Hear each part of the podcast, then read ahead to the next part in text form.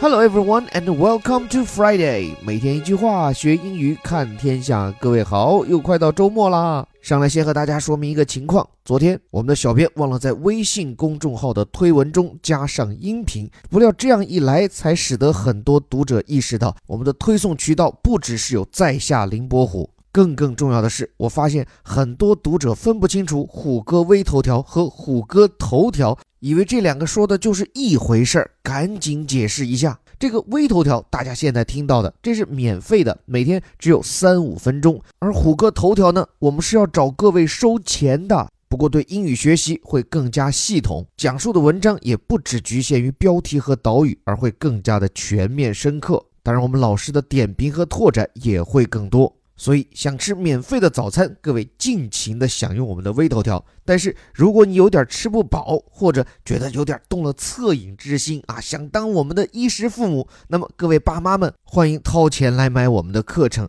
特别是在这个十二月，我们史无前例的酬宾，一个月只花上一百来块钱，一周能听五节课。我们不仅能让你的词汇量和英语阅读水平远超四册新概念英语，而且绝对有信心前所未有的拓展你的眼界和思考力。所以，对于一直观望我们课程的小伙伴，这场年度限时特惠绝对是好消息。那书归正传，来看看今天这条消息算不算得上一件好消息？说 Google searches for path back to China with artificial intelligence lab。说谷歌现在正在摸索一条重回中国的道路，这条路就是一个人工智能实验室。这句话里面最扎眼的是。Path back to China 是回到中国的道路。这个 path 指的是一条曲径通幽的小路。我们不止一次跟大家有聊过啊，特别是在我们的头条课程上啊，我们是给大家不止一次的梳理过各种关于路的说法，从最窄的像这里的 path 到最长最宽的像是 avenue，像是 boulevard。在这里我们就不赘述了。注意这个标题里啊，其实看似平实，但编辑也巧用心机。要知道，一说到 Google，大家一想到的就是 search 搜索嘛。所以在这里说谷歌它自己就在搜索，说 Google searches for something，这就让有心的读者看了以后嘴角上扬。可见如何重回中国这个问题真的很难找到出路，以至于连 Google 都 Google 不到答案。来看岛屿，AI China Center in Beijing will host engineers and seek to attract top young researchers。说谷歌在北京设立的 AI 中国中心将会招募工程师，并且寻找吸引最顶尖的青年研究人员。这里几个动词，首先 host 这个词首先可以表示主持，当然它做名词讲的时候就可以表示主人或者是主持人，在这里也是主持之意嘛。把工程师们主持起来，其实就等于把工程师们聚集起来、组织起来。So here, host means organize and gather people together。在后面说 seek to do something，这个表达意思就是寻求怎么样，means pursue blah blah blah。比如说寻求获得你的建议，叫做 seek to get your advice。 而这里面，Google 此次重回中国，它寻求的不是市场，而是 attract top young researchers，就是为了要吸引青年才俊。另外，既然讲都讲了，今天我们就突破标题加导语，跟大家讲一段正文。第一段是说，Alphabet Inc.'s Google open an artificial intelligence lab in Beijing，是说 Alphabet 这家公司旗下的谷歌是在北京新开了一个人工智能实验室。这里面请注意，首先 Alphabet。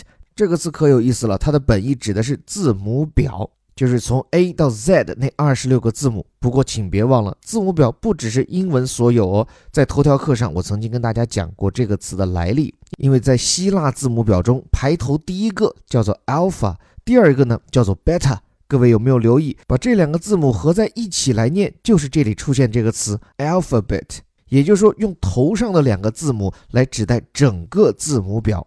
不过说真，把自家的母公司名字取成叫做字母表，还是能看出一丢丢野心的感觉。旗下子公司就要从 A 到 Z 整整开上一遍。不，这其中最龙头老大的就是 Google。其实以前啊，最早是先有 Google，后来由于家大业大了，所以才进行了架构调整，在 Google 之上又成立了一个母公司 Alphabet Inc。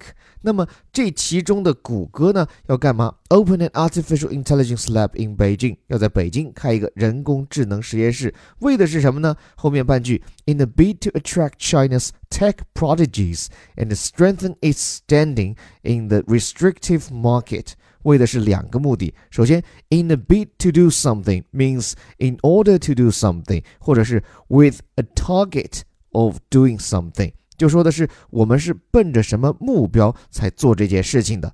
在北京开实验室，谷歌为的是要吸引中国的技术天才们。这个 prodigy 指的是天才，特别厉害的人。Very talented people means prodigy。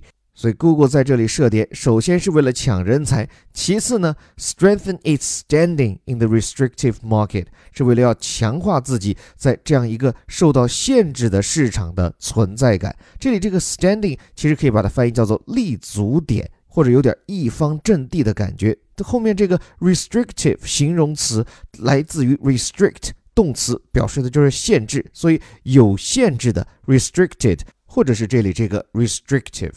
所以，透过《华尔街日报》的这篇报道，我们可以看到，此番 Google 虽然归来，但已没有了旧时的模样。首先，此番来，它面向的不是大众，而是精英；不是市场，而是人才。说白了，这次来，它就是来挖工程师的，并不是真正的来开启一段新的商业旅程。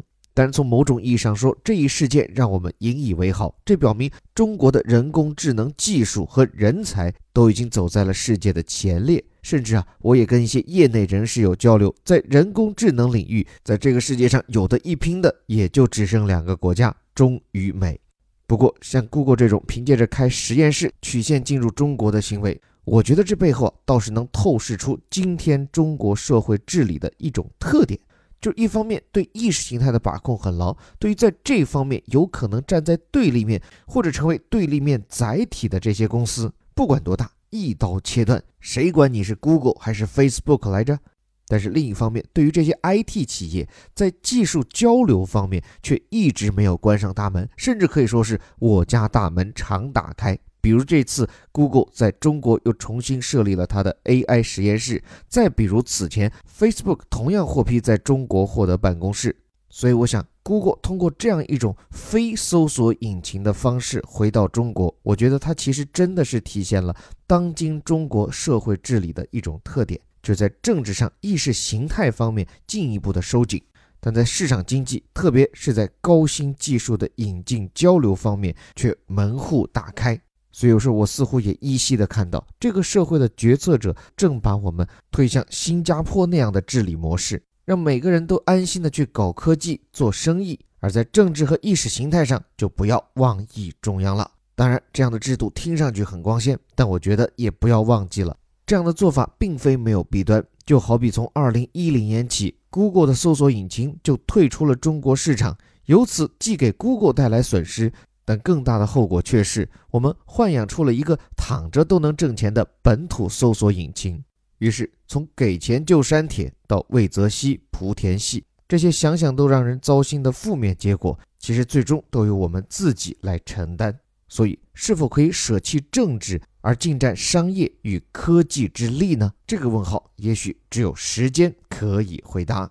这里是带你看懂世界顶尖报刊头版头条的虎哥微头条。如果希望更加系统的学习英语，并且跟我们一道看世界、识中国，还可以关注和参与我们的虎哥头条二零一八年的限时特惠活动，真的值得考虑。还是那句口号：我们每天一句话，学英语看天下。我是林伯虎，我们下周见。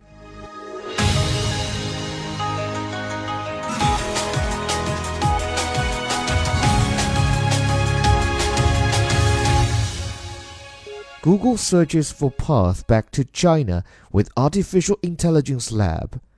AI China Center in Beijing will host engineers and seek to attract top young researchers.